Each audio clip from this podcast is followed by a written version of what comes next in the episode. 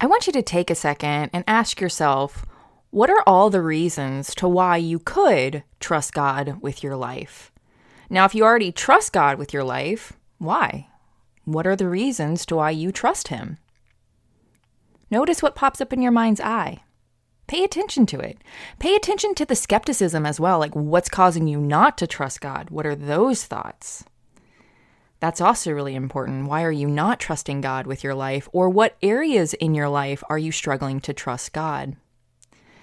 Welcome back to The Liz Show. My name's Elizabeth Lewis. Please call me Liz. We are continuing forward in the new series, How to Trust God and Accept His Protection and Security. Ultimately, we're talking about how to understand God's peace and protection. And today is part two. Again, on Tuesdays, I release shorter episodes, and I hope you are getting insight and value. By the way, please subscribe and leave a honest review. It really does mean a lot to me. And if you find these episodes informative, go ahead and share it to at least one person. It would mean a lot to me. You know, if I'm being honest, I'm just getting to a point in my my life and in my walk with Christ where I finally feel bold enough to be like, yes, I'm a Christian. Yes, I talk a lot about Christianity and the Bible in my executive performance and therapy sessions. However, not everyone's going to know that. The reason to why I say not everyone's going to know that is because I'm not always very blunt about it.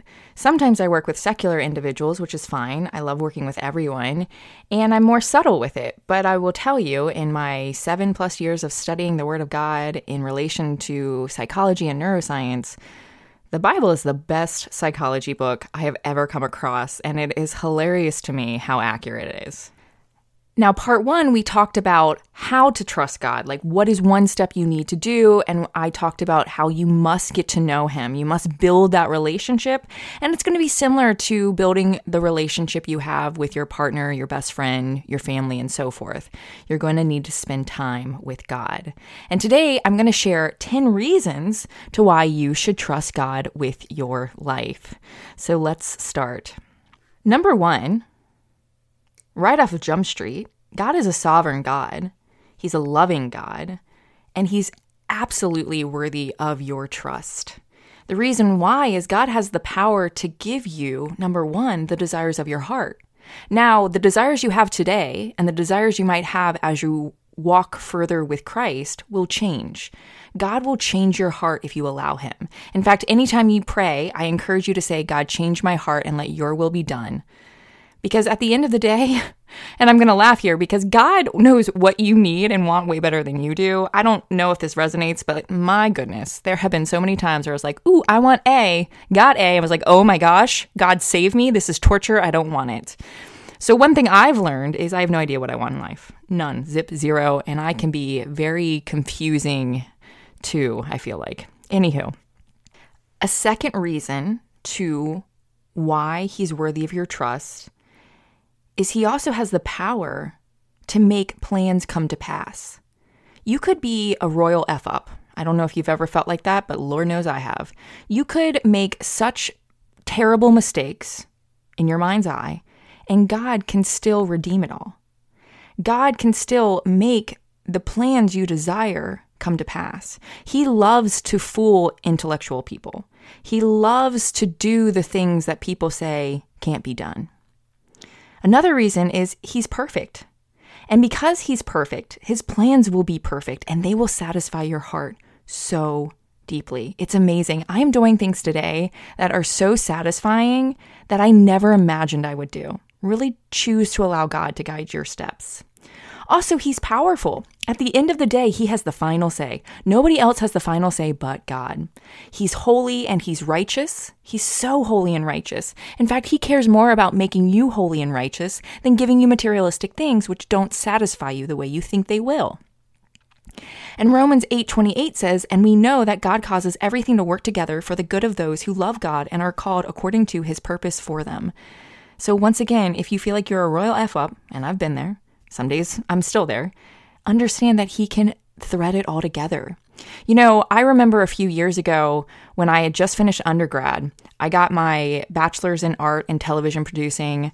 I had gotten a job before I even graduated college, and I ended up turning it down because I didn't want to work in Hollywood anymore. I had been doing it for about 10 years at this point, and I was not interested in it. And I remember sitting with my pastor going like, how is God going to use me? Because I was actually going to go get my master's in nutrition and then I switched to positive psychology. Actually, I was doing two masters simultaneously on a quarter and semester schedule and it was really absolutely confusing and frustrating. And so I dropped the master's in nutrition and I kept the positive psychology. And I just remembered being so stressed out like, God, how can you make this work? Like, I'm going to be a loser. I'm not going to make any money. I should just go live in a cardboard box, right? Like, catastrophe after catastrophe. And today, with almost having two psychology graduate degrees, I use my bachelor's in television producing more today than I ever have because my company ultimately is a media company. I'm an educational company. I create online videos and podcasts and courses to teach people.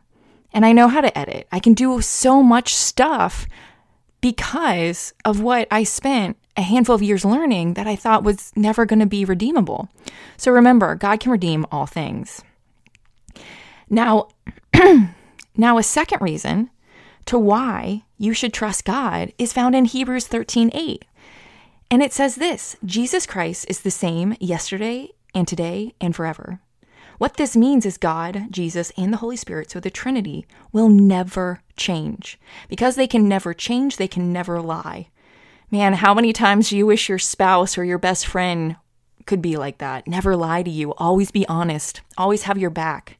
That's God. You must understand that everything that God says in His Word is a promise for you. Isn't that amazing? It's a promise for you. Now, we're not going to understand God's ways, He makes that very clear.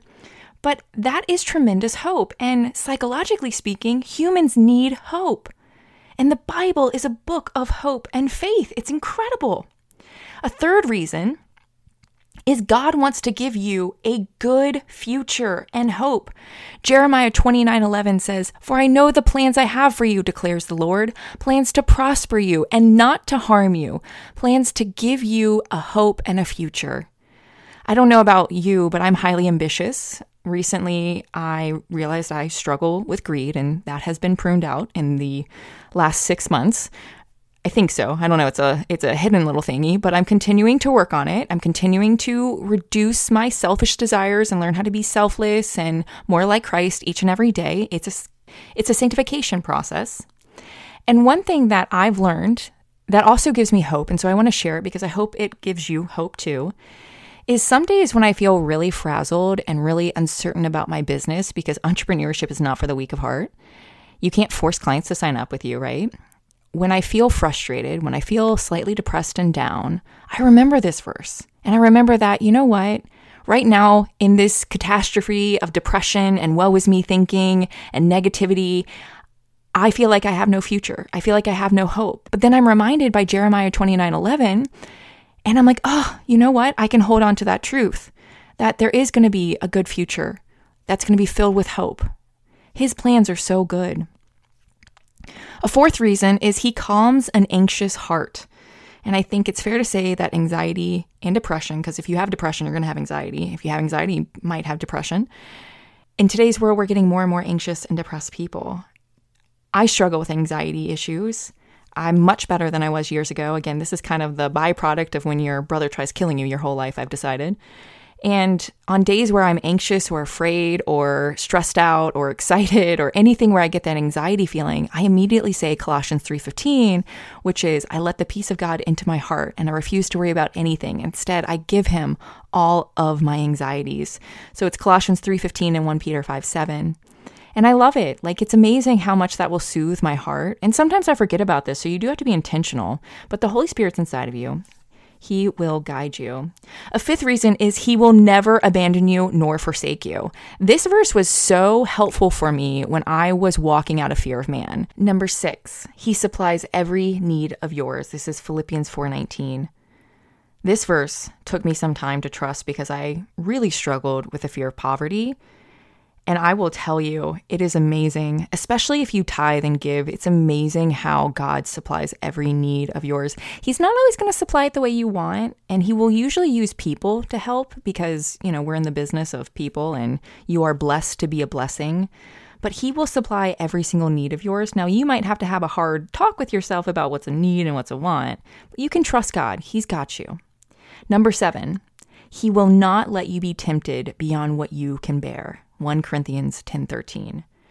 It's so true. In fact, whenever you feel tempted, there's always a way out. Now, temptation is hard. We're going to sin. It's part of life, unfortunately. Thank God we have Jesus, right? Don't become sin conscious. But remember that if you're struggling with an addiction or consistently doing sin, there's always a way out. And remember, God's going to change your heart, especially if you want Him to. There's sometimes a walking out season. So remember, He's got you. He's got you. Number eight, He cares for you so much. Isn't that amazing? Like there are times, especially when I was younger and I was really insecure and I was dating jerk faces for lack of a better word, I would get so afraid that I wasn't cared for or loved. I could be a little neurotic if I'm being honest. A lot of women are like this where they make their partner their messiah. And one thing that helped me was learning how to accept God's love, learning that, man, He cares for me so much that I can sit here and I can list out my anxieties. And like when I get excited about something, He gets excited about something, and we can share that communion. And I just want to encourage you that he is your biggest cheerleader. He cares for you so much. He wants you to succeed. But remember, his definitions of success and what he wants your life to look like might be very different because a lot of humans have very worldly definitions. And one thing as a believer is you're going to have to learn how to renew your mind to think like Christ and to want his stuff, right? And by the way, it's way more satisfying. Now, number nine. This one's awesome. And I'm going to read a verse because it's so powerful. It comes from 2 Timothy 1 7. He did not give you fear or timidity, He gave you power, love, and self discipline. Understand that if you struggle with fear, that's from the devil. 1 John 4 18 says that perfect love casts out all fear.